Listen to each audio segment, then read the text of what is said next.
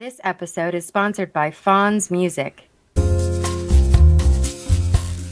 With Fonz Music Coasters, you can make the vibe at your get togethers open source. And what does that mean?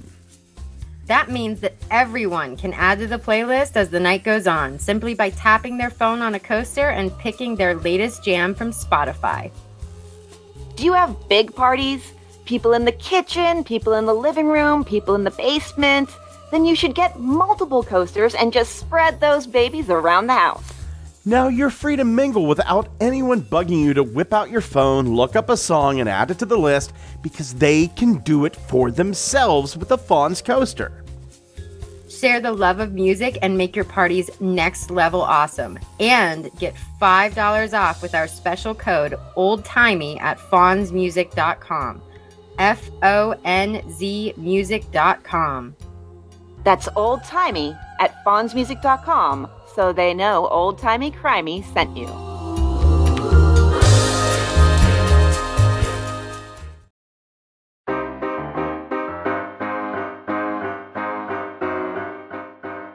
You're listening to Old Timey Crimey, crimes from the golden age of yesteryear. Now, here are your hosts, Christy, Amber, and Scott.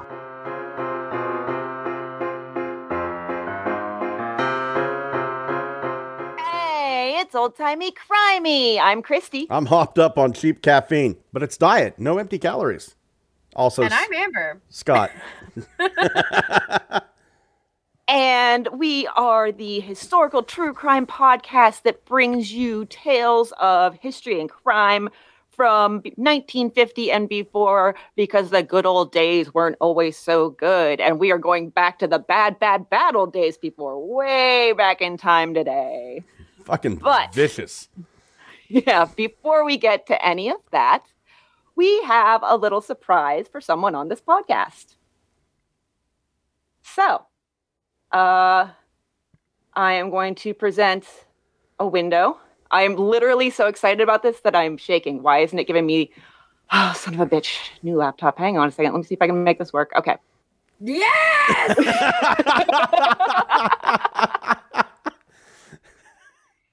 For those that are listening, uh, we have a new logo this week, and our friend Amber is finally included in the logo. Pink hair and all. And a Molotov cocktail. Because that would be my weapon of choice, too. Uh-huh. I've I've said it before, I'll say it again. Fire is your new god, and Amber will show you best how to worship. yes. This is our new logo, courtesy of the very talented and wonderful Katie Sekelsky. Thanks, So- Katie. yes. She did a fantastic job incorporating Amber into our little tableau of tr- historical true crime aficionados that we are. I have been so excited about this for a while now. I was like, oh, I'm going to go get to show the logo to Amber. So excited. That is awesome. I love it. so yeah, instead of our standard episode art this week, we're just going to go with the logo. So you should be able to see that uh, on your, you know, whatever you're listening to podcasts on, and it'll also be up on our, our social media pages as well as over on Podbean where we're hosted. So yeah, very exciting. Does Katie have a link where we can pimp out her artwork? Oh my goodness, let me uh, look her up on Facebook real quick. Okay. I'm still shaking. I'm such a dork. So am I, I but that's my hair pink again. I'm shaking too, but it's all the caffeine. All right, so Katie and uh, just ksekelsky.com, K S E K E L S K Y dot com. And she also, in addition to doing wonderful illustrations, she does some trivia stuff. I, I know she had a like a trivia day calendar, I believe. And she does lots of, uh, she does a, a- an entire month of bird art every year and uh, does some amazing, amazing illustrations there of different birds it's fantastic. So so yeah, definitely check out uh, Katie, and also it's uh, Piper Valley Studio is what I'm seeing when I go to the, the web page. So yeah, Katie is she's a hometown girl, She's uh, she's from my hometown. We didn't know each other there. We didn't know each other until she moved here, and then we we met uh, by the weirdest happenstance. But yeah, she's an amazing, amazing artist, and yeah, I was so excited when I got this. I was like, oh, look at Amber with the pink hair and the Molotov cocktail. Only took a year and some months. It's all right. I love it. We had to make sure But she you- was going to stay. you had you had just joined like t- it was less than two months after we got the logo done. I was patient. I didn't even bring it up. I was like, eventually, eventually, I'm going to be in there. I was just uh, waiting to have uh, enough money in the coffers to get a, a redo of the logo, and so yeah. So thank you very much to our patrons and our advertisers, so that we can have an accurate logo. It is all thanks to you guys. So yeah, speaking of patrons, you should check out our Patreon. That is patreon.com slash old timey crimey. And we have some really amazing stuff over there. Amber told us a story of a murder that was pretty horrifying, but ended with some spooky, spooky stuff. So that was fun. And those are all available. All of these, we call them our old tiny crimies. Every week, you get a new one where one of us tells the other two a story that you, they don't know. It's super fun. We have such a great time over there. And that's $5 a month. You get that. And you also get a shout out at the end of the show where I will sing your name like the huge dork that I am. so you should definitely check that out. We are, uh, we, by this time this episode airs, we'll have over 70 tinies over there. And that's in addition to our monthly extra, extra bonus episodes where we do a little something special and different every time. So definitely come check that out.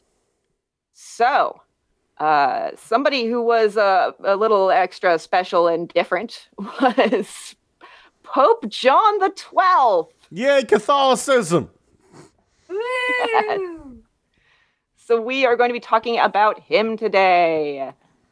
Definitely an interesting guy. Uh, and so, yeah, Pope John, I'm going to actually go a little bit into his family history because he has an interesting family history, as many of the interesting people in history tend to have. So, he, I'm going to talk about his grandmother and his father, mostly his grandmother, because she was something. Her name was Marazia. And this would have been in the late 800s, early 900s in Rome. So Marazia and uh, her sister, as well as their mother before them, these were known to be very beautiful, wealthy sex workers, essentially. But they held enormous, enormous power. They essentially ruled Rome through the men around them. They, they just used them as puppets. They had a huge influence on the selection of popes and in just the general religious business er, in, in Rome. Between the 16th and 19th century, sometime during that period, over a thousand years later, theologians and historians were looking back on this period when these two, the, the, the sisters, were in, in power, and they gave this period a variety of names. Okay. So we have the Saeculum Obscurum, which is the Dark Age or century. The Heterocracy. Whoa, no. Heterocracy? No. Heterocracy. We're going to go with Heterocracy. Uh, or the Government of Mistresses. Another name was the Rule of Harlots. like it. I, And then I we- would like that too. Oh, just wait. No, Scott, I'm not done because now we have Scott's favorite system of government. I- the most common name. I want to it's pay my taxes by eating pussy. It's the pornocracy God, from the Isn't German that what we live in now? kind of yeah. I wish. From the the German pornokratie and the Greek pornokratia or rule of prostitutes. That's how those fucking translate. great. When There's- I saw oh, go, go ahead. Go, go ahead, Christy. I was just gonna say when I saw pornocracy, I was like, oh, this is for Scott. Honestly, I, I think that's the second change I would make to the government. I, w- I was actually I was reading today that like Biden is taking the weekend and playing golf, and I was just sitting back thinking, when are we finally going to get a fucking president that takes the weekend and plays Dungeons and Dragons and Nintendo? Right? I will kill for that, and then a pornocracy on top of that. Probably we'll get Isn't them at like the same time.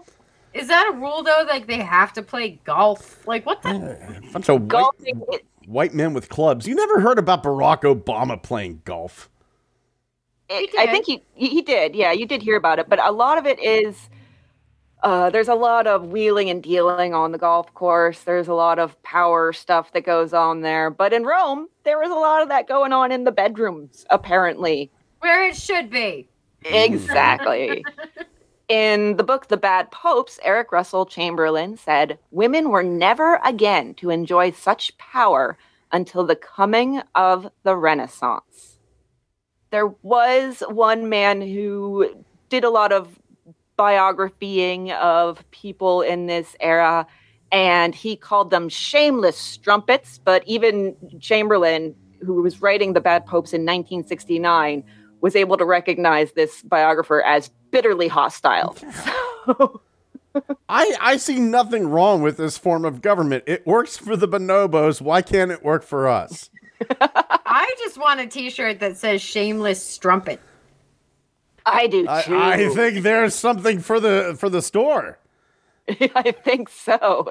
A shameless strumpet, leader of the pornocracy. Coming soon to Old Tiny Crimey store. Shameless strumpet sir, uh, shirts. Christy, make that happen.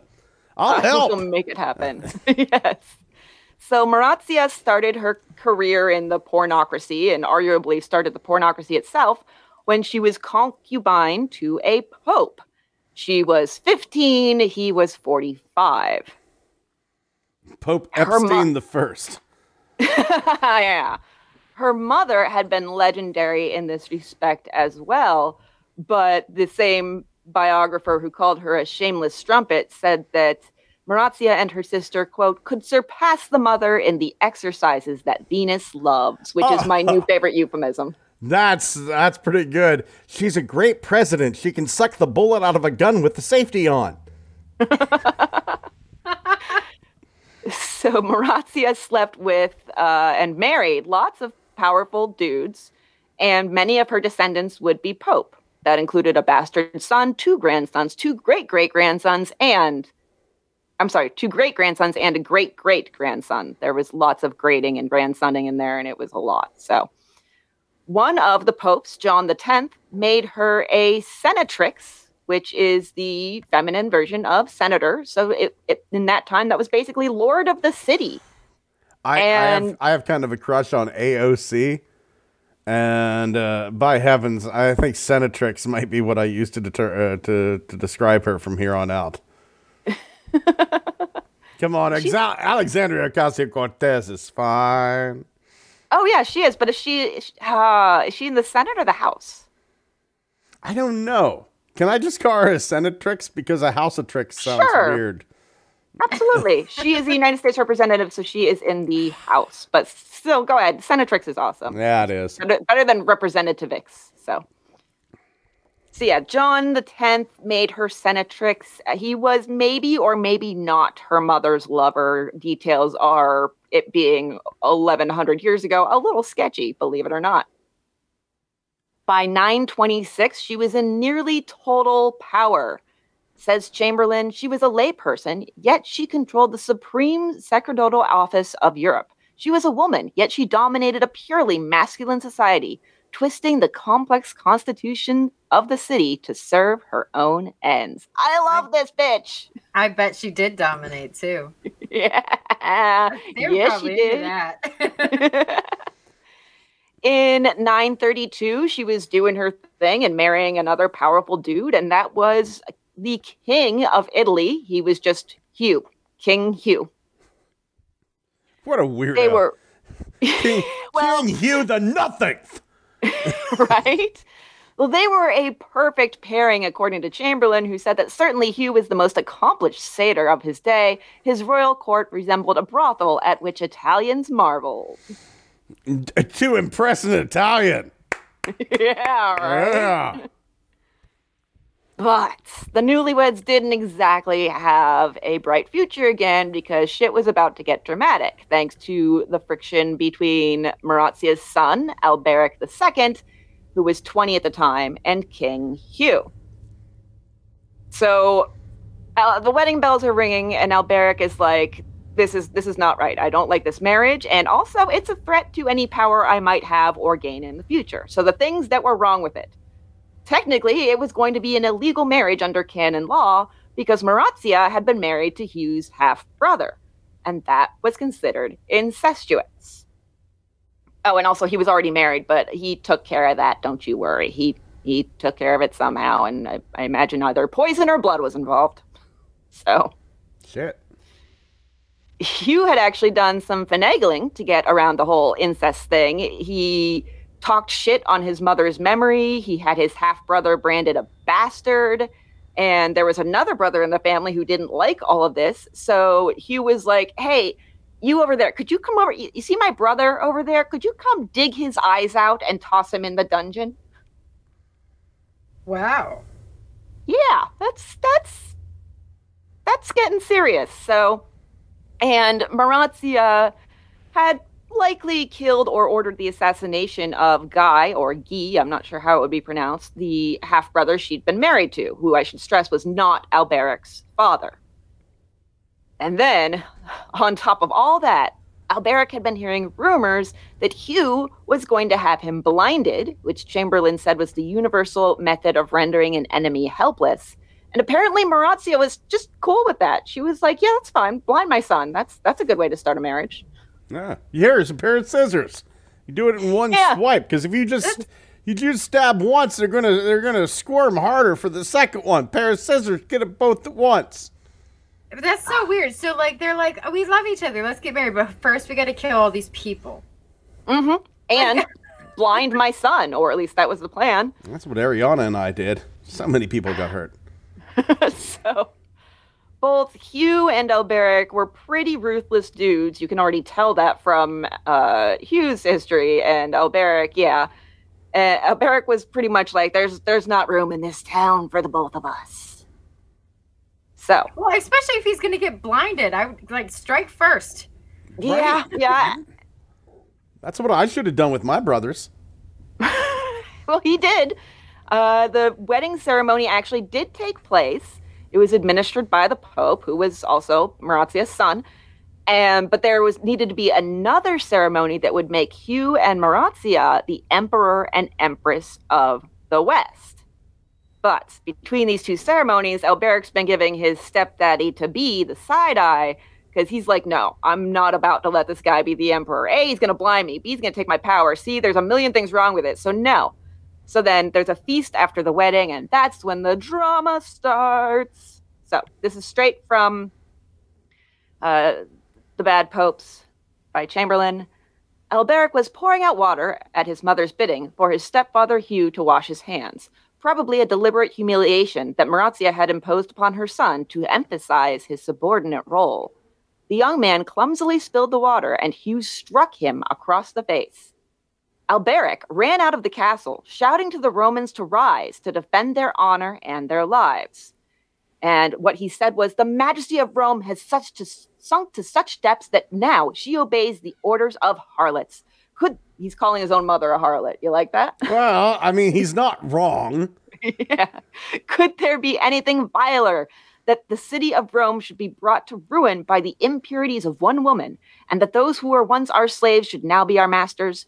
If he should hit me, his stepson, when he had only recently come as our guest, what do you suppose he will do when he has taken root in the city?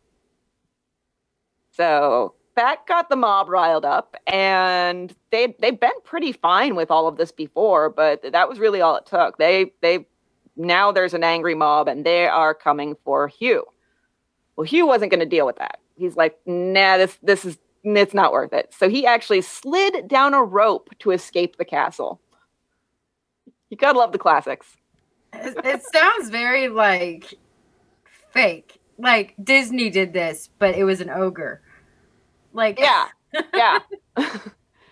so yeah, he ran off with his army, and then the mob came and grabbed up Marazia, presented her to her son Alberic as a prize. After which Alberic immediately had her tossed into the dungeons and took the throne that she had occupied in all but name. She ended up staying in prison until her death five years later. Chamberlin, he's got he's got some pretty good writing here. I really like it. He said, "A woman still young and beautiful, enduring a living death, but one that did not stain her son's hands with a terrible murder. And while she raged her life away." In the sunlit streets in the city above her, a non-violent revolution brought her son to a power the like of which Rome had not witnessed for centuries. Ooh, them's words. Yeah, it's some good stuff. I, I couldn't I couldn't not include it. So yeah, he definitely you could see Alberic n- not wanting to actually commit matricide, so he kind of did the passive version. Just get her out of the way, put her in the dungeon, and she'll die eventually, was essentially the deal. That's not how you treat your mother. Yeah, some mothers deserve it. She wasn't super nice to him either. That's fair. Yeah, yeah. yeah. So Alberic would rule Rome for 20 years. And he started out really young, like he was 20, but he wasn't half bad at it. He made it a point to drive out all the the decadence and the wickedness that had previously made the rest of Europe wrinkle its nose at Rome. I mean, Rome did not have a good name on the European stage at this period of time until Alberic came to the forefront. He did have some more familial adventures, though. Four years after taking the throne, in the year 936, he married King Hugh's daughter, Alda of Vienne, who, if, for those following along at home, would be his stepsister. Mm. Mm. It's not technically incest, but it's also not not icky. Yeah, but it makes it really easy to throw insults around to your family if you don't like them, you know? That's true. Was it like Slim Pickens? Like, Well, there's there's a couple possibilities. Either I, I don't know the stepsister thing. Like so somehow it is illegal to marry your half brother's wife, but not to marry your stepsister. None of that makes sense to me. But apparently, uh, Hugh and Alberic had kind of smoothed things over, and Hugh was fine with it. Or Alda of Vienne was a double agent working for her dad, is one possibility that's been floated. So, God, I'm just thinking Yeah. about one of the best insults I ever gave somebody. I was so pissed at. I have two brothers and a sister. We're just going to call them John, George, and Mary. John was really pissing me off, and the other two were as well. So I looked at John and I said, Hey, John, Mary said your dick tastes like George's ass. oh God, Jesus Christ. So what I'm saying is, don't sleep with your family because you know that one family member has a lot of ammo. Yeah, that's that's true. That's true. You're giving giving a lot of ammunition to people, so you better be prepared to take it. So mm-hmm. now the records on Alda of Vienne, as far as her age, I should note here, are one way or the other. I can't I can't tell what's happening. She was either born in the year 911, which would make her 25 when she married her stepbrother, but there are a few sources that have those numbers reversed. They have her born in 925, so she would have been 11. oh. I'm hoping that she was born in 9 11. I'm really fingers crossed for Alda. So, Alberic went on to have a son. His name would be Octavianus or Octavian. His mother is unknown. It really, different sources, you know, sources very wildly. Uh, it could be Alda, or he could just be the son of some random mistress, because apparently while Alberic was driving out all the, you know, decadence and such from Rome, he wasn't driving it out of his own bedroom. so, and one, I think one of the reasons that this is such a question as to Octavianus's mother is because the records have him being born either in 930 or 937. So, since uh, Alberic and Alda were married in 936, that that is where the question comes in. And even if it was, even if the birth year is 937, that doesn't rule out a mistress. So, No. you know. So by the time Octavianus is growing up, the family has been powerful in Roman politics and church real rulership for about the past 50 years or so. So this is he's he's born into a family that rules the entire the entirety of Rome. And that's that's pretty it's it's, uh, it's a big deal. there's not a lot known about his childhood. There's speculation that he was probably raised with lots of military training from his father. The other route that he his father could have taken him would be to raise him as a future priest, but he wasn't known to be particularly uh, smart as far as book learning was concerned. He wasn't even really good at Latin, which it was Rome. I think my favorite thing that I, I have about this is that he was essentially raised to be an ancient Roman equivalent to a frat boy. Yeah. yes. Yes, it seemed that was the path he was on. Now, the thing is about the whole good, not good at Latin thing, a- actually, education wasn't so hot in Rome at the time. So he, he wasn't alone, but still, you would think being raised uh, in the most powerful family in all of Rome, you would maybe be good at Latin or at least decent. so Passable would be good. Like passable would work, yes. Fucking overrated, if you ask me, being able to communicate. Who needs it? Said the podcaster. Fuck that shit. One thing Alberic worked to do was separate what they called temporal power. So he wanted the political and secular in- power? Is- temporal power. Is he a fucking wanted Time Lord? no. I wish that'd be fun. Uh, so he he wanted the political and secular influence to be separated from the papacy's spiritual and religious power. Essentially, separation of church and state. That's what he wanted. But in 954, Alberic died of a fever. He did have a deathbed wish. And when you're the ruler of Rome, those hold a lot of weight. People people listen, especially when you get all of the powerful people around you. So his final wish is that his son Octavianus would be made prince upon his death and then whenever the current pope died, Octavianus would be elected the next pope. So if we go by the 937 uh, age, which is what I went with, or birth year rather, Octavianus would have been about 16 or 17 at the time. So we're just going to give him all the power religious, secular, just give it all to him.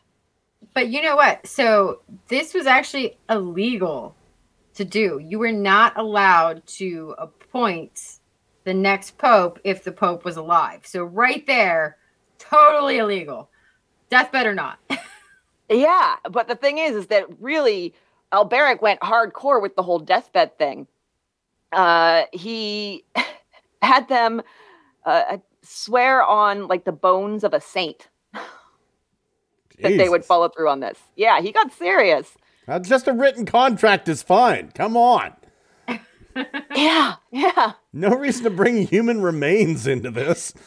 There's a saint over there. Dig him up. Yeah. We need his bones. Get, get, get that fucker over here. Put your hand on him. You're just hovering over. Put your hand on it or it doesn't count. Touch it. Oh, I should I should correct myself. It was not uh, a saint; it was an apostle. Pretty same thing in my eyes. If an apostle doesn't get into heaven, what kind of apostle are you dealing with? Unless his last name is Iscariot. Well, how do we know he didn't get into heaven? What I'm so Well, curious. okay, What? in okay. So anybody who actually makes it into heaven is a saint. Absolutely anybody. If your mom gets into heaven, she's a saint. If Hitler made it into heaven, guess what? We have a Saint Hitler.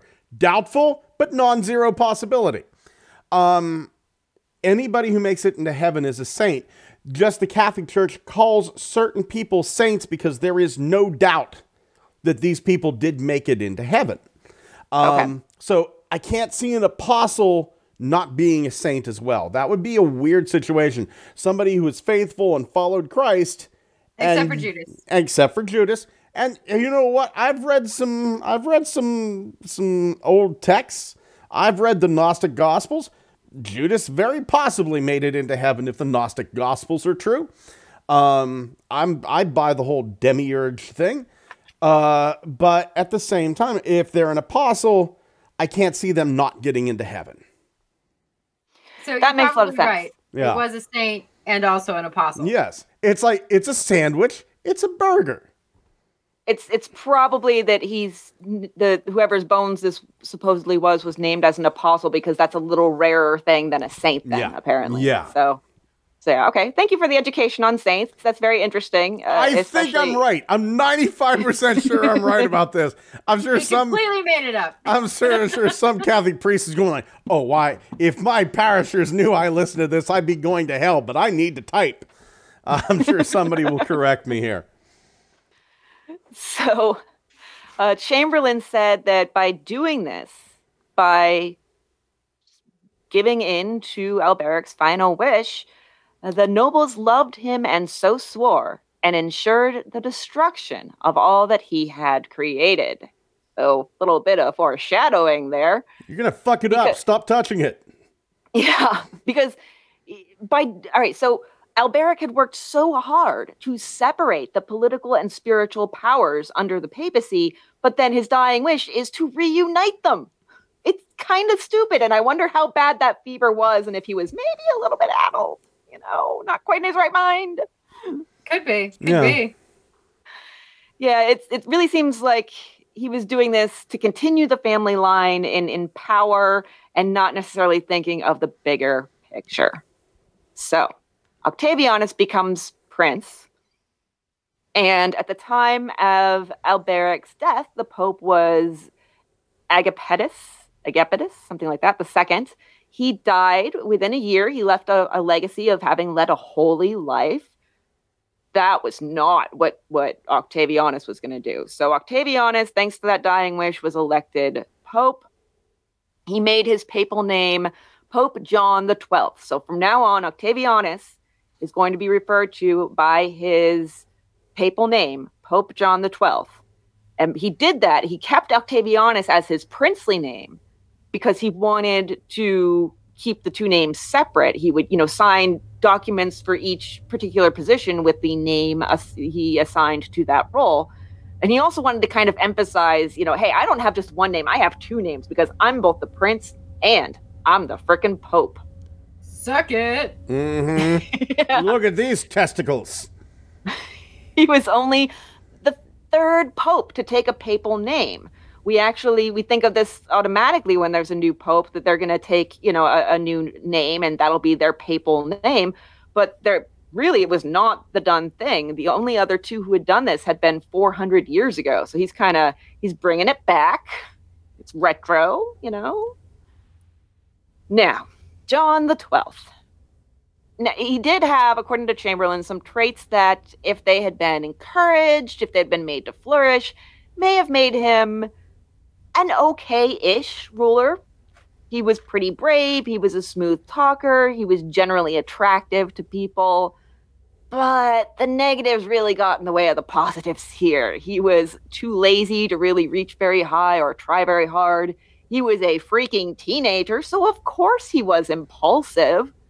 He was self indulgent. He wasn't great at the military stuff. He tried one military expedition in the early days of his rule and basically got spanked and sent home to uh, whoever his mommy was. we don't know. And the thing that he really did, the r- probably biggest reason that he's considered a bad pope is because he was bringing all that debauchery and crime back. That had been big before his father's rule. He was bringing it back. He also looked at Rome as a personal piggy bank. Uh, Chamberlin said Rome's chief income came through the coffers of St. Peter, her chief industry, the production of priests and exploiting of pilgrims. The power of the city lay wholly in the hands of the great families ensconced with private armies in indestructible castles. So these families, these great families, are taking the money from the church, and that is essentially their income. But John was like, "That no, no, that that's mine. That's that's my money." And he used it to finance gangs of armed men who would basically plunder and pillage Rome, the city he was ruling. He's ransacking the city he's ruling with the city's money.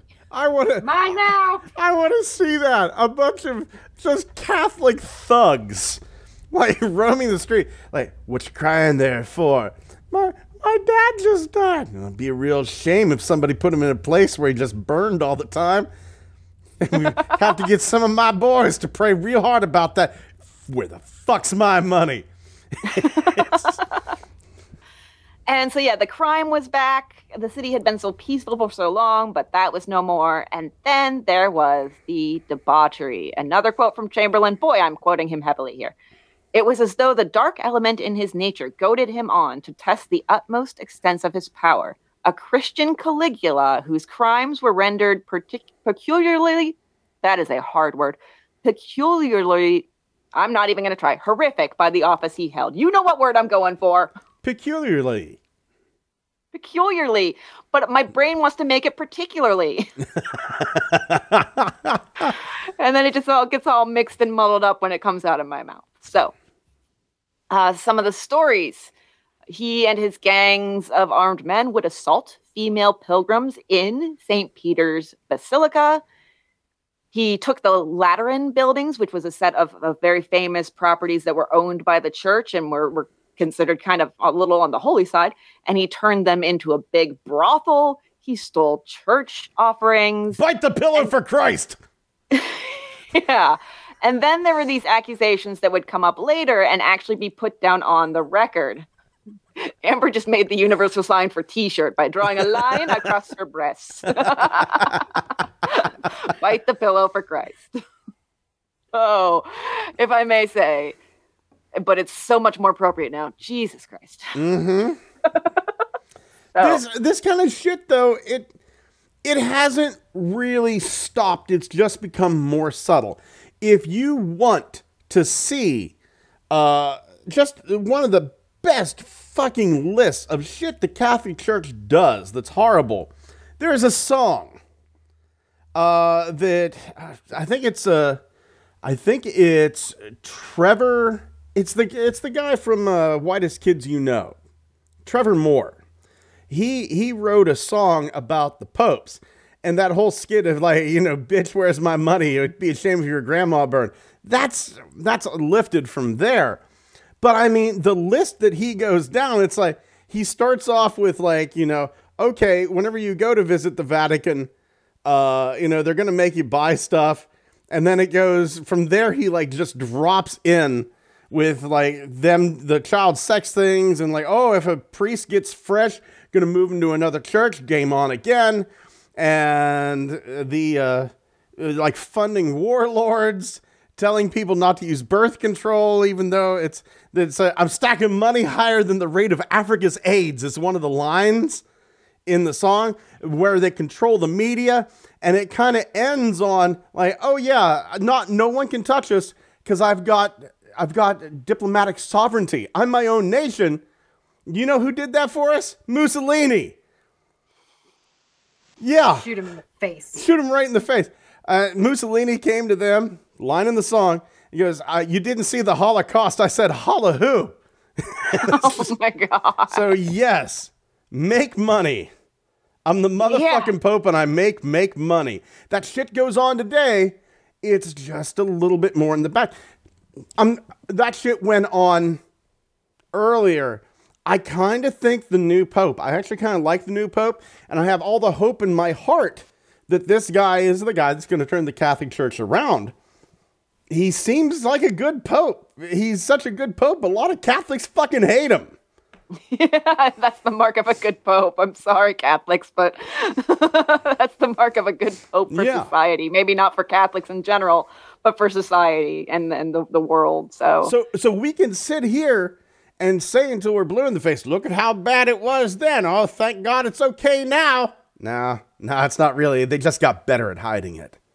yeah, yeah, exactly. And I guess there there was were some attempts on John the Twelfth's part to to hide it, but this stuff came out anyhow and, and ended up on the record. He's a He- fucking teenager. What the fuck does he know about hiding shit? I'll put the Catholic Church between my mattress. No one will see it. he took money under the table for ordaining bishops. So if you want to have a bishop, all you need to do is slip a little money into his palm. One of those bishops was 10 years old. A 10 year old bishop. I want to see it. I forgive you for your sins. Can I have a lollipop now? Any of our listeners who are artistic, if you, if you drew, drew that, uh, you'd be my new best friend. New on NBC for 1986, Kid Bishop. yeah. He ordained a deacon in a stable. Why? I don't know. Because it was a keeping? horse. Well, and that was actually illegal too because it was not a sacred place. Yeah. So aside from being fucking ridiculous, it was illegal. Yeah. And as for sacrileges, quote, inquiries were hardly necessary as it was a matter of eyesight, not hearsay. As we go regards the Pope's adultery, they had no visual information, but they knew for certain he had copulated with Rainier's widow, with Stefana, his father's concubine, with the widow Anna, and with his own niece. Man, it got incesty up in there. He raped his sisters too. Oh, I didn't see that part. I'm not surprised at all. I'm not surprised. Yeah, but I didn't- wow. It was whenever I was reading over this, the similarities between between uh, Pope John the Twelfth and fucking serial killer Ed Kemper were kind of similar. Yeah. Here, here's what I have. So he had sex with both women and men in the palace, and when visitors would refuse his attentions, he went ahead and raped them anyway. This also included his two young sisters. Ugh, scumbag. Absolute scumbag. Other charges uh, eventually laid against him, things that he did during this time. He had hunted publicly. Okay. That I guess you could do shit in motherfucker. Private. yeah. He uh, escalating very much in this next thing. Castrated a cardinal subdeacon. I have a bit about the hunting. Ooh. So at the time, the church was fighting against hunting, calling it a sin, and saying that it was time wasted because it wasn't in prayer. but you need food, or, or unless unless they're just hunting for fun or tossing Yes, foxes. So it was it was like yes, fox tossing. So they're basically saying like if you're hunting for fun, you're wasting time that you should be spending in prayer, and they were trying to make hunting for for pleasure a sin. so you have the Pope doing it though, so that kind of uh, kind of Exactly. doesn't work. you know what? I'm kind of okay with the hunting for pleasure as a sin. Strangely enough, why would you? Why would you take a life, albeit that of an animal, just to Yeah. get some jollies? I'm on board with that too. Yeah. I'm I'm fine. If they wanted to do that now, I'm sure. I'm I live in Pennsylvania. I'm pretty sure that, but just by saying this, I'm going to have a lot of my neighbors hunting me down. So they're going to hunt a person for pleasure. But I agree. I- Like it, it, I'm totally cool for hunting for food. Mhm. Fishing for food, hunting for food. Fine. Totally good. Yes. But to like shoot like a deer just to kill it, mhm. I can see like we do have something that's really fucking creepy here in Pennsylvania called wasting disease. I could see going out there and going like, okay, if you kill a deer, it has to be a deer suffering from this wasting disease. Wasting So a mercy disease is kill. creepy. Yeah, mercy killing, mercy killing, killing for food. And hey, you know what? I'll even go a step further. If you kill the deer, bring it to a processing plant, and then we give that food to like homeless shelters. Mm-hmm. Yeah, good. Yeah. Good on you. Good on you. Go out there, have fun, take your kid hunting, but just don't go out there to kill for.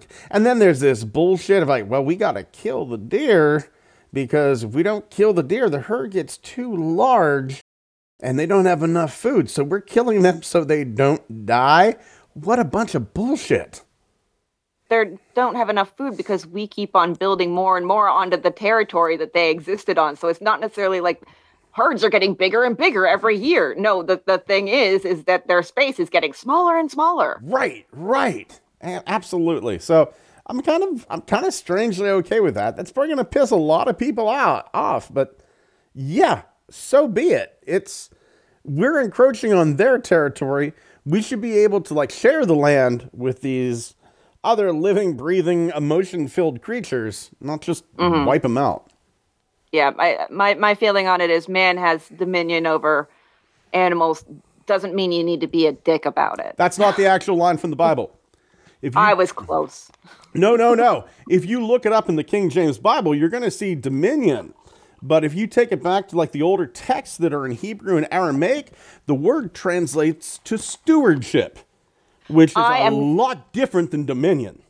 I am not surprised at all because King James probably had the most of number of agendas in in having that Bible retranslated or whatever you want to call it than anyone previously had. So I'm, I'm not shocked at all. in my opinion, King James changing one word led to the Spanish Inquisition. One of the original words was malakoi, which translated to sexual sinner, which then was changed into homosexual.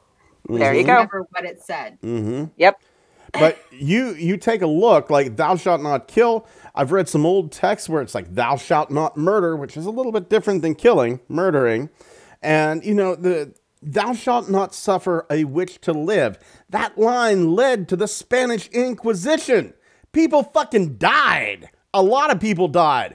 But what's the line? Thou shalt not suffer a poisoner to live. Much different thing. Much different thing. Yep. Talk about agendas. King Mm-hmm. James had 'em. Fucking people named Jim. I tell you what. You've always hated people named Jim. Yeah, for good reason. Okay, but no offense to our Jim listeners. I got my eye on you, Jims. So, all right. So yeah, Pope. That that was uh an impressive tangent that also was on topic, so it wasn't really a tangent. That was that was really good. Right? right? I'll pull it from right here, baby, right in the noggin. yeah. This episode is brought to you by the Crime Juicy Cocktail Hour podcast. As cool as we are, even we have to admit that we don't have all of the answers. Well, if our listeners are keen to explore deeper truths, who would you suggest? I've really been enjoying the Crime Juicy Cocktail Hour podcast. I love that show. I've learned so much, like proper cannibalism etiquette. How a young lady can start a cult? What priced all these babies I have at my house should be priced at so I can get them trafficked out. Bad Scott! Aw. And you know what? What the hell is wrong with Wisconsin? There ain't nothing wrong with Wisconsin. I will cut you. Come at me, cheese eater! The Crime Juicy Cocktail Hour. Learn some greater truths for yourself. So Pope John the Twelfth, he hunted publicly. He castrated a cardinal subdeacon, which of course resulted in that man's death. He blinded a man who was considered his spiritual father, and my personal favorite quote, he had drunk wine for the love of the devil. Well, I don't know any other reason to drink it. Yeah, yeah, seriously. I love tastes really good. Satan! Yeah, that's gonna be my new my new toast every time. Uh, to Satan. We probably So- shouldn't. That's how the Maybe- Illuminati started. maybe not in restaurants. How about that? so, and rarely, of course, rarely was his bed empty, as we've noted.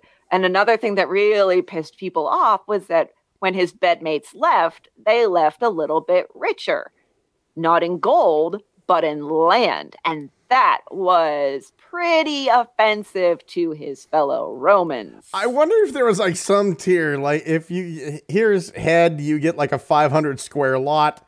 Here's vaginal, you get like half an acre. Anal gets you four acres. If you have huge tracts of land, you get huge, Huge tracts, tracts of land. of land. Yeah. He even made one of his mistresses a feudal lord and gave her a special gift of St. Peter's golden crosses and cups. The fuck, man. Yeah, yeah, I may not be as super well versed in Catholicism, but I know St. Peter is really important. so, giving away his shit, probably not going to get people on your side. Can't imagine. Can't imagine that's a good thing. Yeah. I mean, the papacy is called St. Peter's chair. I guess Peter was the first pope. I guess is my understanding. Peter the Rock, the rock upon which the church was built. All right, there we go. That It's was, was it supposedly uh, starts with Peter, and it's going to end with Peter. There is a prophecy uh, where it says the last uh, the last pope will be Petrus Romanus, Peter the Roman, um, and the prophecy was made after after uh, uh, Pope John the uh, twelfth here. But yeah, it's like a, it's 112 short cryptic phrases in Latin that purport to predict the Roman Catholic popes, along with a few anti-popes. It begins with Cel- Celestine II, and uh, we're kind of coming up here on Peter the Roman. I, I think, if I'm not mistaken, Peter the Roman is supposed to be the current pope. Um, because yeah, I like- knew it was the end times. Eh, it's just for the church, just for the church. Um, yeah, it's uh, Pope the 112. So 111 was Benedict, uh, Joseph Ratzinger, and the uh, short phrase associated with him was "Glory of the Olive." And Pope Benedict was an Olivetan order uh, monk before he was pope. Uh, the one before him, from the labor of the sun or of the eclipse of the sun, that's John Paul II. Um, on the dates of John Paul II's birth and funeral, there were solar eclipses. Oh wow, that's Yeah. some crazy shit. Uh, Wow. you know what? That is like, look, it's it's bullshit. It's bullshit. oh yeah, all that prophecies always are. Yeah, because I can do anything. Glory of the olive. I had olives on my pizza last night. Olives are really good on pizza. Uh. Olives. They were accidentally put there. Anyway, so so yeah this, this was all going on. He's giving away st peter's shit. He's he's he's giving away land. And the the roman nobility had a big part of keeping him in power. I mean you power relies upon power. So you know like greater power relies upon lesser power. And the roman nobility may have been this lesser power but they still had a, a part to play in keeping him high up there. So they, but they were they were cool with all the sex, and they're apparently cool with all the rape, probably even the hunting. But it was giving away Rome to these you know random women who had warmed his bed for a little while. That was not really pleasing them. They didn't like it for a long while. They, they, they, they just grumbled about it, but it was ineffective. Didn't result in any sort of uprising or movement. So for a while, John kept his power. murder, castrate, rape, fornicate. That shit's fine. You start giving away the land. That's where we're going to have some problems. Yeah, th- this is where we draw the line at mm-hmm. land. At land. They're not making it anymore. Then a challenger arises. This is Berengar II. He was the king of Italy. And his theory of ruling is basically violence is great as long as we're all getting richer. And maybe I should also expand my territories a little bit here and there. So. Uh, Chamberlin notes that that same bitter biographer who was writing shit about all the other women had some had some stuff to say about Berengar's wife, Willa. He basically said that Willa would be the worst woman alive if not for her daughter. Fuck. yeah, that's a burn. Wow, whole family burn, Yeah. whole matrilineal line burn. I wouldn't trust them to sit the right way on a toilet. So for a while, Berengar had been keeping his plundering and pillaging to northern Italy, but then he started looking at Rome like, uh, "Hey, baby, what you got for me?" And he's he's got that spark in his eye. So John's got an unhappy populace on his hands, and now he has an invading horde, or at least a horde that's about to try it. So he's looking around for help. Who he calls out to help to is King Otto I of Germany. He says, okay, he pledges to protect the papacy and the territory of St. Peter. And part of this deal was that Otto would protect the papacy if he would be crowned emperor. John did that. And he, he went along with it. He was like, sure, yeah, okay, protect us and you'll be the emperor. That's fine he kind of considered it an empty uh, title, just a just an honorific that didn't really mean anything. The people really weren't on board. The last time a, a German had been pronounced emperor of Rome, it it ended quite badly. But this time, it established the Holy Roman Empire. This was the beginning of the Holy Roman Empire that brought Italy and Germany together. Uh, although that would not always be such a super great situation, as you can imagine. Um, so there were some problems along the way. Whenever Germany is in power, things usually run pretty smoothly. So yeah, John doesn't think this is a big deal, but he's actually establishing the Holy Roman Empire, which is kind of funny when you think about it. But he didn't really know Otto, and Otto was far more capable than John. He also knew a very smart thing that people in leadership should know: listen to your advisors. So he went to adv- his advisors for any sort of information or help that would he, he could use to consolidate power. But he's also kind of he's kind of taking a, a paternalistic, in both the negative and positive sense, uh, position with John. He's trying to get John to straighten up and fly right. He's trying to get him to be the saintly figure that a pope should be, the person who is without stain and without blame. And John's like, yeah, sure, mister. I'll do that right now. Mm-hmm. So, one of my favorite things about this is uh, on that top- topic, it was saying that John surrounded himself with yes men and incompetent advisors, leading him to make decisions so baffling that Otto thought it was an axe. so Otto was like, is this guy like really dumb? Or is this like to trick me into like this false sense of security of this guy's an idiot? So I don't have to worry about him. I just I just want to see like like that guy a doy, you know, and stuff like that. and like everybody around him's like hitting themselves in the heads with frying pans. It's, it's got to be an act, right? I, I, think that's kind of what it was because I would be like trying to help him out, being like, "Is this guy? This is fake, right? Like I'm I'm I'm getting pumped right now. Like, is there cameras? like he's literally like, he can't be that dumb. Can he? Yeah. I love it. I love it. And, and John is just delightfully bonkers in the stupid shit he does. So Otto stuck around for a few weeks.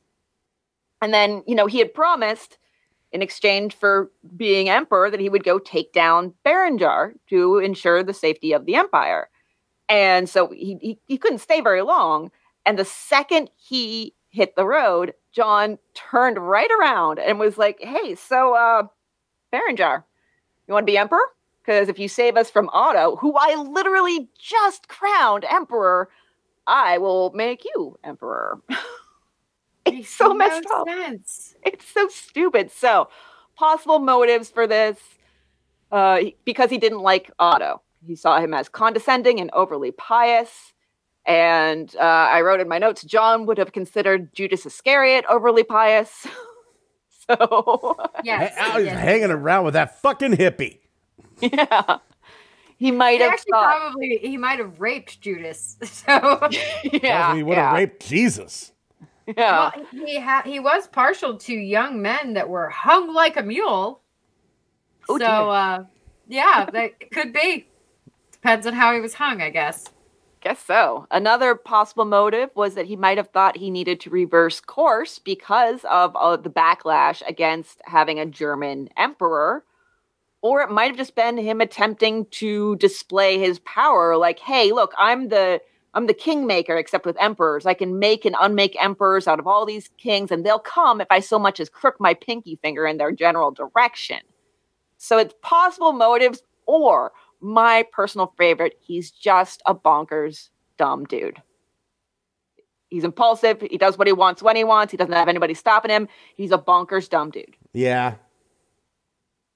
That's mine. And I agree with that. It's like the rich kid syndrome thing where they don't have, they've never had responsibility and so they don't fucking care. I think yeah. it's a lot of that. yeah, agreed. It's really easy to be fucking stupid if you've got a constant safety net underneath of you. Mm-hmm. If you never fall and hit the ground, you never learn a lesson. Mm-hmm. You never learn from your boo boos. So. I, uh, I can think of no bigger fucking safety net than the entire Catholic Church. yeah, right. At the time. At the time. So John goes to Berengar with this offer, but Berengar was too busy fighting Otto, who was the emperor. It's a whole thing. So John turned to Berengar's son, who has the just remarkable name of Adalbert. Rolls right off the tongue. I I Rolls know right it's I know it's Adalbert, but I like to think Ad Albert. Sure, we'll go with that. I like it. I like it. So then he you can do the- Ad the- Albert. You can do the hey, it's Ad Albert. You know, it's it's close to Fat Albert. Is what I'm saying. If I have to explain the joke, maybe I it. shouldn't have went there in the first place. We got it. Yeah. No, I, I got it. The hey, hey, hey really gave it away. Thank you. Yeah, yeah. So he goes to Berengar's son, Adalbert, with uh, the pretty much a similar offer, like, "Hey, come over here and protect us, and all from just people in general, and I'll make you emperor, but also from your father and from Otto." And Adalbert was like, "I, I, I don't, I don't know, dude. That this seems a little shady." And then meanwhile, John is also going to the Byzantines, to the Magyars. It looks like he's he's worried that Otto is doing too good of a job beating Berengar, which was the reason that John brought him in in the first place. Like shit, now I'm in trouble. Everybody just fight each other. I'm just gonna sit here and watch. Yeah, yeah. It would be genius if it would work. Yeah, they all just killed each other, and then all of a sudden the the papal state owns everything because everyone else is dead. Yeah, there you go. Not how it worked out, but so Otto was off battling Berengar, and word gets him. He hears about all this sort of like backroom dealing that John is trying to do with every other person in power around him. And he's like, What in the flying hell is he up to? So he sends some guys out to get the word on what John is up to. Like, basically, he's like, go out and find out if this is actually true because it's too dumb for it to be true, right? Right? Right? And they come back with some stories. Rome is now an absolute violent mess, and John is debauching like he's never debauched before.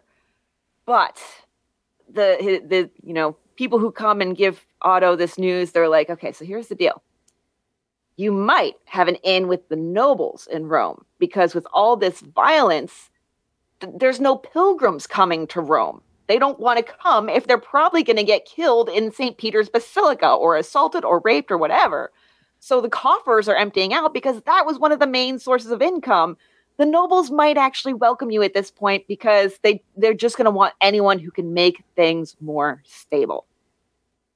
For a little while Otto was he was he seemed to be trying to give John the benefit of the doubt. He was like, maybe it's just a phase. And this is from Chamberlin. He is only a boy and will soon alter if good men set him an example. Berengar must first be dislodged. Then let us address some words of admonition to the Lord Pope. His sense of shame will soon bring about a change for the better, and if he is forced into good ways, he will, perchance, be ashamed to return to his old habits. Otto is an optimist like we have never seen I before. know. Poor It's- Otto. Poor here's, Otto. Here's yeah. the thing, and I gotta bring this up, and I was trying to look to find out what the the life expectancy was down there because we keep calling him a boy, but I'm pretty sure they only lived to be like 35, so he's a middle aged person now. Like, it doesn't make any sense to be like, oh, he's just a boy, forgive him. Yeah, he's young, he's dumb, but he's also in the middle of his life expectancy. Like most people were having entire families by the time they were 17 and 18 years old. And he just had not enough learning and way too much power and it he's a monster. So yeah, Otto was actually he he was a good bit older uh, than John. He was born in 912, and all this was going uh, on in like the early 960s. So you know he would have been. Uh, I have to do math now. He would have been 50, around 50, probably. We'll say. Uh, and meanwhile, you know, John is at this point depending on when he was actually born, which we don't know for sure. But if we go with the 937 date, you know, he's, he's Mm, approaching 30 ish, you know, mid 20s. So it, while all this is going on, so yeah, it, it definitely was, he had a very paternalistic viewpoint of John, but that wasn't it wasn't gonna it wasn't gonna work out. He was his his his optimism would be slammed down hard. So and despite that optimism, as I said, John's behavior gets more egregious. He actually accuses Otto of not giving back the papal states like he was supposed to. And Otto's like, Yeah, because I don't have them yet. I'm still fighting Berengar. like, I'm doing the job you asked me to do. I can't actually give you the papal states back until I've got them in hand. And so Otto heads back to Rome. It, it, it's starting to get a, reality is starting to sink in because Adalbert has finally stopped waffling and had gone to Rome to be crowned emperor. So he's like, well, this is real. It's happening. I guess I better go take care of this. So Otto sweeps in in 963. He kicks John's ass. John kind of tries to put on a show of force. He even gets all armored up. They do manage to have a little bit of victory over Otto and his army, but it doesn't take him too long to realize that he is way outmatched in this situation.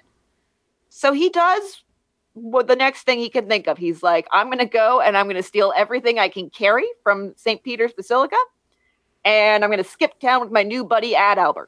I hear Tiber is very beautiful this time of year. Actually, Tivoli. They went to Tivoli. Really, my notes say Tiber. Uh, I think it was the Tiber River was they, they did manage to get Otto's army past the across the Tiber River, um, and so because I think that was a lot closer to Rome. So okay. yeah, they, that might be like a transcription error. But yeah, they headed to Tivoli, which is only about twenty miles away. Here we Not go. I'm far. looking. I'm looking at the Wikipedia article on Tivoli, and back in those days, in Latin, it was known as Tiber. Oh, there we go. We so that's what it is. Right. We're both right. That's rare. that is. Usually it's everybody's horribly wrong and it ends in a fight. Yeah. so yeah, he runs off to Tivoli with his new buddy Adalbert and a whole bunch of shit from St. Peter's. But Otto is now in Rome, and John can't escape consequences because Otto is going to make sure he doesn't.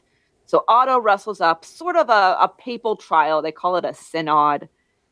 Anytime, every, anytime I hear synod, I think of the old Gene Roddenberry TV show Earth Final Conflict. But why, may I ask? They called the group of aliens that landed the synod. Oh, okay, all right. Yeah, yeah I've, I've, never, I've never seen it, so I didn't know the reference. I think, I honestly think Earth Final Conflict would be right up your fucking alley. I really. I'll have to take a look at that. Yeah. See if I can find it somewhere. So people come forward with all the graft, all the sleeping with widows and nieces, and the castration, the public hunting, the blinding, the devil wine drinking. Those are essentially the accusations that they come forward with. Some of them are general and some of them are very specific, and that actually becomes important. So, and they're trying to really oust John and get in a new pope. John's response is basically if you try to make someone else pope, then I'll excommunicate every single one of you. And then he goes off hunting and fornicating some more because that's what he did. At Otto's the same like, time? That's impressive. Probably. yeah. Otto's like, cool. You're no longer prince then. And here's the new pope up for election, Leo the Eighth. But the thing is, is Otto has like lots of irons in the fire all over the place. He can't stay there and keep an eye on shit forever. So he heads out. His mistake, one of his mistakes was leaving Leo practically unprotected. And Leo is now the anti-pope because technically if if in fact John the 12th was a lawful pope, which Amber brought up an argument that could be made there, he, he might not be, then that would make Leo the anti-pope because he's trying to be a pope when there's already a, a pope. It's, it's a whole popey situation. I don't like the phrase anti-pope. I I move that we call it the danger pope. I actually love anti-pope. Mm. It is for some reason one of my new favorite words. I don't know why, but I love the anti-pope. It sounds it sounds like an anti-hero. You know, like this guy's gonna come in and he's gonna do some some kind of dark shit, but you're gonna like him because he's also gonna do some good shit, but probably for bad reasons. I'm saying Danger Pope is the way to go. Just Danger Pope is pretty good. Danger Pope, it's like, oh man, the black leather mitre is just amazing. so, since Otto's gone, John can now sweep back into Rome and get back on his bullshit. And that's what he does. He comes back in, and everyone is scared of him because they'd been talking shit while he was gone. And some of that's on the record, like at the in the synod. So the the bishops of Europe are pissed off that he's made the church look bad and no one respects Rome anymore. And he's pissed off at everyone too. He doesn't go after the basic gossipers, the people who just gave general information, but people who were specific, he goes hardcore on them. Uh, he has one dude's hand cut off. Another guy, he has his nose and fingers cut off. He has another guy scourged, which I learned is whipped. I've always heard, you know, the scourge of, of the earth or whatever. Did not know it. It- it- One one meaning of it is whipped. Now, Whipping. I, I think that it's actually a particular type of whipping. I'm only about 50 50 on this. I think scourges actually have little metal studs on like the on the ends of the whip. So it's like imagine a cat had nine tails, but with like a series of like stud metal studs on them. Kind of like imagine uh, Stevie Wonder's braided hair, but like metal studs and now hitting your back at just under the speed of sound. So I am making a horrified face right now, and Amber is wondering if there is an online store where she can buy this. Mm-hmm. Yeah. No, we. I was actually thinking that because you were like, "Oh my god," and I'm like, "I could, I could get on board with that." Until you said like at the speed of sound, I was like, "No, not so much that." But like all the rest sounded great. I mean, we we got you a flogging for your birthday one year, so It was fantastic. I, I enjoyed that thoroughly. yes, you did.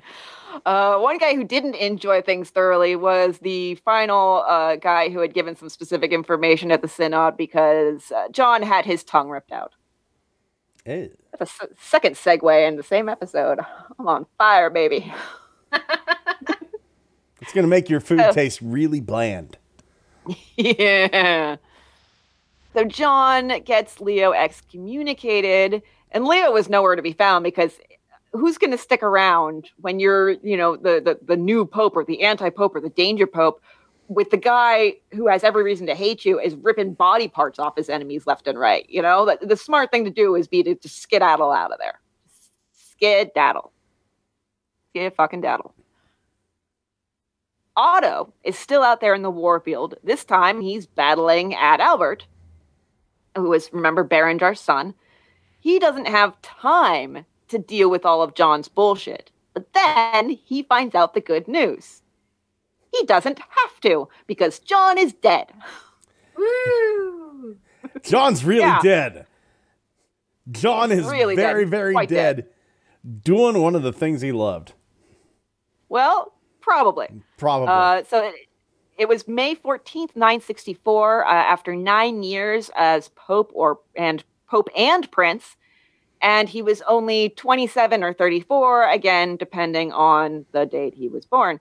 So the three stories, as Scott said, doing what he loved. He was screwing a married woman. Her husband found out, came in and cudgeled the Pope, his own holy father, with a beating so thorough that John died three days later. There's something weird about walking into your bedroom and seeing the Pope on your wife. Yeah. I, I, I can't blame the guy for beating him to death because what else do you do at that point? You know what though? I would argue that the beating was not thorough enough if it took him three days to die. especially given like probably medical knowledge at the time. I mean, at some point during the beating, you just got to sit. At some point during the beating of the Pope, who's just been fucking your wife, you just kind of got to sit back and laugh at the whole situation. So I can see why he didn't finish the job. yeah, yeah, a little distracting by the the, the, the comedic nature Yeah. uh, of your life at that moment. Yeah. Uh, another less uh, interesting story was that he just had a stroke or uh, apoplexy, as as they called it. Um, then the story. So basically, that whole idea of the husband coming and beating him, it kind of got turned into this idea that the husband was actually the devil who had come to take John the Twelfth back to hell where he belonged. It's like you've been gone too long, John. Need you right here by my right hand. Mm-hmm. You done some good work here on Earth. Time to come home. We got the seat all warmed up and spiky for you. Big old cup of piss waiting for you. Leo the Eighth then stepped in, anti-pope, danger pope or not. He did some. He got to do some poping for a year or so, but he died in November 965. He was said to be a pretty good pope, and that was John the Twelfth. But I found an article in the Carolina Watchman in night from 1917 that had a list of a with just a few details, just very broad strokes for the other bad popes. And I want to give you guys some of the best ones because I think it's fun to read old timey discussions of even older timey stuff. like there's something very ancient meta about it. I can't explain it. This is Um, like this is like whenever you see a movie within a movie. This is old timey crimey within old timey crimey. Yes, exactly. Now, I want to state right out a lot of these are likely inaccurate, and the descriptions are so brief that it can be hard to investigate them. Also, some of the popes, their names were changed in later years due to some stuff that I wasn't going to get into. So, I just want to state flat out, and I, I do have like one case, where, especially where I'm going to bring up the the funny inaccuracy. But all right, Pope Stephen the Fourth in 768 a bloody tyrant of the worst character. Gregory IV in 827, bad in all respects. You're just bad, nasty. You're he was just bad. That's what the next episode will be. We're going to talk about John Smith. He was bad. Join our Patreon. Roll credits. Pope S. Joan, 855, woman of bad character. But she is now believed to have been fictional, may have actually been influenced, coming full circle here, guys, by Marozia's powerful life in proximity to the chair of St. Peter. So there you go. For a while, the, the papacy was really worried that there might be a woman hiding as a man. So one of the prerequisites, you had to sit on this little toilet-like seat and let your testicles dangle. Now everybody's like, "Yes, very nice testicles, your your highness." I remember, I think it was Thinking Sideways did an episode about that. But they might have semi debunked that. I can't remember, honestly. I, I would need to listen to it again. It's been a I while. fucking miss those guys. I would love to have them on the show sometime. Absolutely. Yeah. Yeah. Yeah. Same here. Because honestly, thinking sideways, whenever whenever we started old timey crimey, now what is it? Two years ago? Yeah. This is we're Yeah. going. This is our third year. Like the first place I went to find old timey crimes was thinking sideways. Just went down the whole list. I, I loved them. I miss them so very much. You're and if any of anybody's listening from that podcast, your episode on the Lake City Quiet Pills, absolutely perfect. Absolutely perfect. We miss you. Please come back. We love you. Yeah. absolutely. Uh, in 858, Pope Nicholas I, accused by his bishops of tyranny and gross immorality. I think possibly my favorite, 872, Pope John VIII, very bad. Join our alone. Patreon. yeah. He's not alone because Popes Alexander uh, and Innocent III and Clement V also get that reason in that newspaper, just after their names. Very bad. I Pope- love it. I Pope love it. Corky the First. What a bastard. 882, Pope Martin II dies from a horrible disease brought on by his impurity. Gee, I wonder what he was up to. Herpes. Syphilis. Oh, that's a that's a strangely fun word to sing. Syphilis. Syphilis.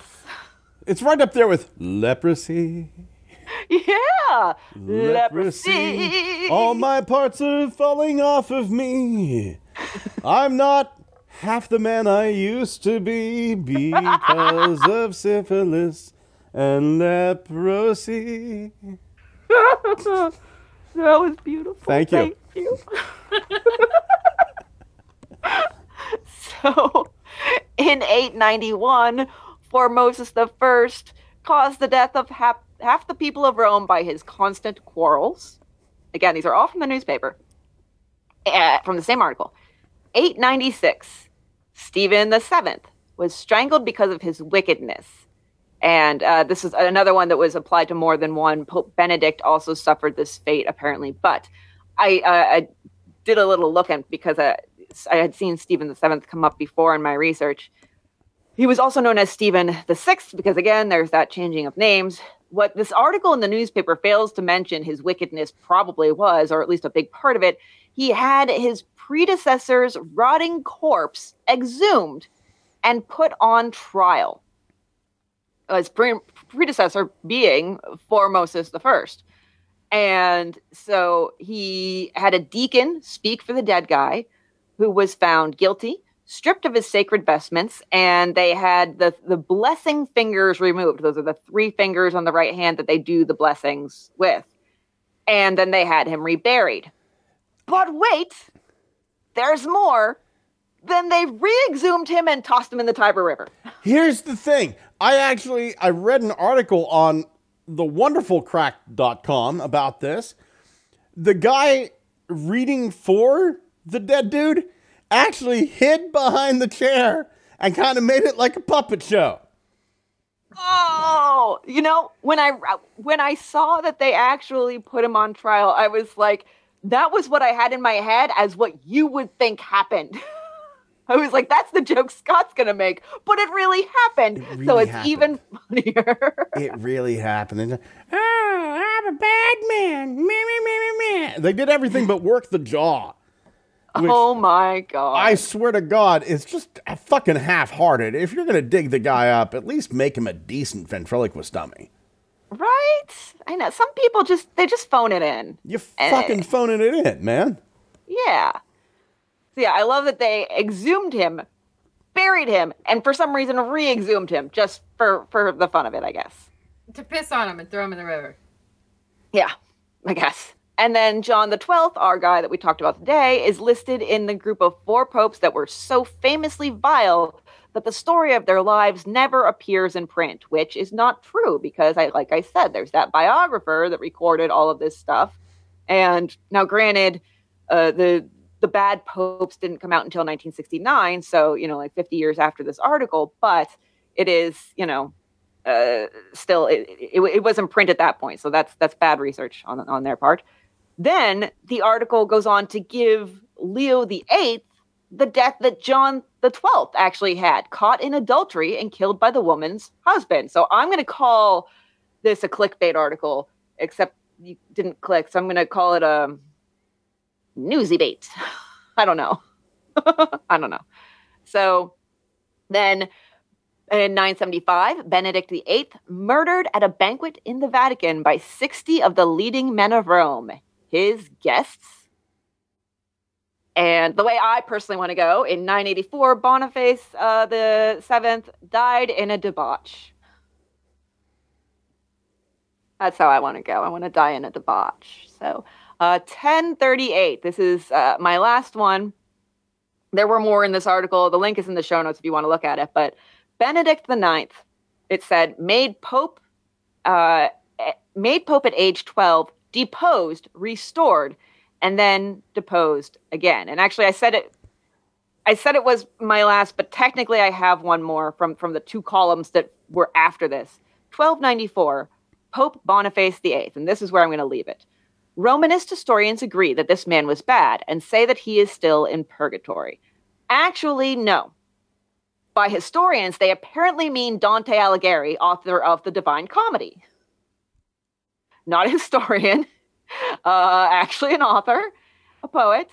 And the Divine Comedy is, you know, the, the, the three parts depicting the, the various sections of the afterlife.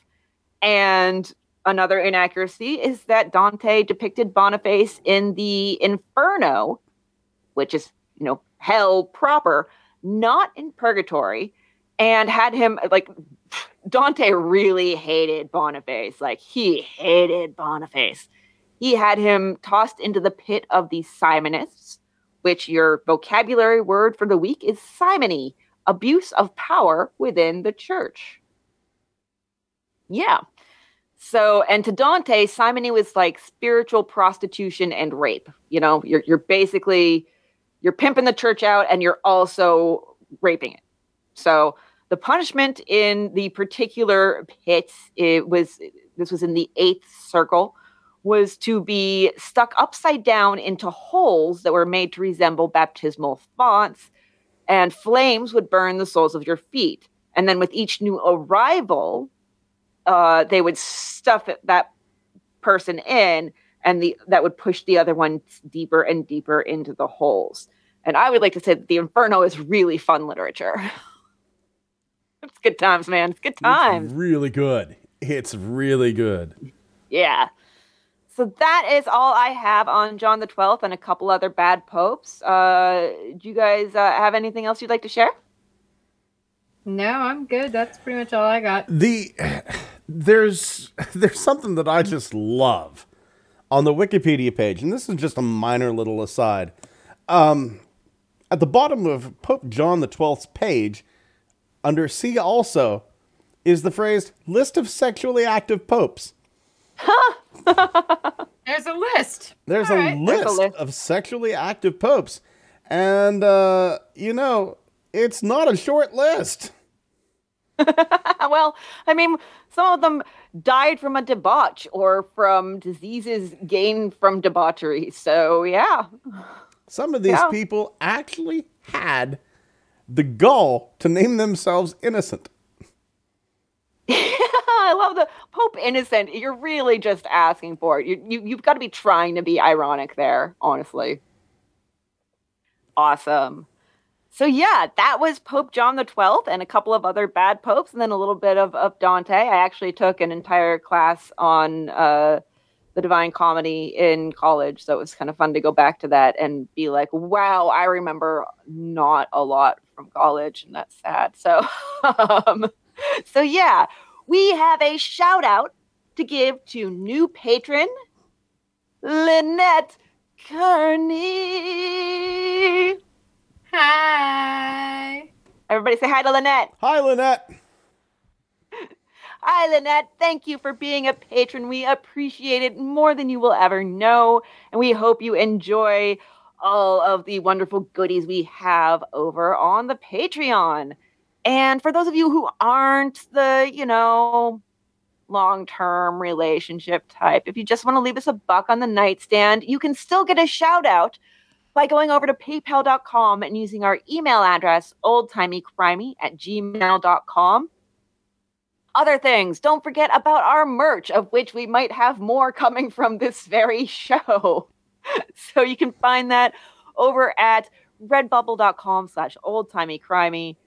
It might be oldtimeycrimey.redbubble.com. I really need to write all this stuff up and just print it out and put it here. I haven't yet, but I'm going to. So yeah, you can do that, or just go to Redbubble and search for Old Timey Crimey and you'll find it. And don't forget about our social media. Things are really popping over there. Uh, Scott does a really great job of bringing a lot of really interesting media related to the case, some fascinating stuff. So you can find us as Old Timey Crimey on Facebook and on Twitter. And as always, I'm sure I have more bullshit. I cannot recall what it is. And this room is really bringing out my allergies for some reason. So uh, I'm gonna mute while you guys tell us what's happening this weekend, and I'm just gonna just gonna sniffle a whole bunch. I am just going to do some more 3D printing, uh, start investing in crypto and a little bit more stock here and there. It's, uh, yeah, I, I, it's more of the same, essentially. Making fat stacks of cash and printing out shit. Amber, how about you, buddy? I actually have an excited, exciting week. I think. Um, so I'm getting my first immunization this week. Whoa! Hooray! Um, my oldest wants to take her driver's test um, either this week or next. We kind of got to figure that out. She's got a job interview. Um, and then over next weekend, I'm going to go to the drive ins because they have. Um, it is the new Mortal Kombat movie Okay. and Godzilla versus Kong. I saw Godzilla versus Kong. It was it was fantastic. Double feature at the drive-ins. I can't wait. Man, that that might be tempting. I I may go to the drive-in on Saturday. You could socially distance, watch movies, and bring all the snacks you want in your car because nobody's looking. I don't need to socially distance. I'm fucking vaccinated. Uh, well, we still need to socially distance, but I'm probably going to anyway, just because fuck people. yeah, Scott was already socially distancing long before this. way before. And I still He's caught a it twice. yeah, right. So uh, I am not really sure what I'm doing this week. I have like a couple of random errands. I have a therapy session coming up that I'm kind of dreading because I have to confront some shit that's hard. But I'm going to do it anyhow because personal growth and putting your putting your shit behind you is important, uh, and and and being able to live with it. So yeah, I'm going to deal with that. Uh, I guess if I had to say anything, I would say make sure you listen to uh, the showcase that we published in our feed this past week. It, we have so many marvelous, wonderful podcasts who joined us for that. Some you might know, some you might not, but one way or the other, you're going to hear some amazing historical and historical crime mini episodes as we all come together and each, you know, podcast tells a little story. And you definitely will find a podcast or two that you will love to follow, or three, or four, or five, or six if you don't know about them yet. So That's you should ask first. Yes, well, I mean, they're they're they're listening to us, so they they'll always love us the most, right? so yeah, definitely. If you haven't listened to that, please make sure you do. It's it has really been a super fun endeavor that we've been working to put together, and we're so so thankful to the amazing podcasts who took part and they have some really fabulous episodes, mini episodes for you to listen to. So yeah, make sure that you check that out if you haven't already, and check out all the podcasts involved there. Their links to their shows will be available in the show notes, and we'll also make sure to put it up on our social media as well when the episode comes out, which it will have been Saturday the twenty whatever uh uh fourth, twenty fourth, I guess. So I think, I think I definitely know what I'm doing, right? For sure, yeah so yeah that's that's my big thing is i'm very proud and excited and happy uh, about all this coming together. And hopefully it's something that we're going to do again. So if you have a true crime podcast a history podcast and you're listening right now get in touch and uh, we'll, we'll we'll possibly include you in the next one. We'll, you know definitely if, if you can do a mini episode about crimes from 1970 before or before we're, we're stretching the the dates a little bit to include the other podcasts because we don't want to put such stringent requirements on other podcasts as we randomly ascribe to ourselves. So, so yeah, that's my big thing. I'm so excited about this. I think it's gonna be super fun, and I can't I can't wait to do it again. Honestly, so so yeah, and I guess I guess that's everything. And thank you so so much for listening to our filthy words. We will see you later. Bye. Bye. My sources this week are the book The Bad Popes by Eric Russell Chamberlin, Mike Vago on the AV Club, newadvent.org, a couple articles on Wikipedia, several or one newspapers.com, thank you Chris Garcia, and britannica.com. My sources are wikipedia.org, britannica.com, avclub.com, history.com, and I love the name of this, factinate.com. My sources this week are somethingawful.com by Zack Parsons, avclub.com by Mike Vago, time.com by Ashley Hoffman, factinate.com by Rebecca Wong, and historycollection.com by Tim Flate.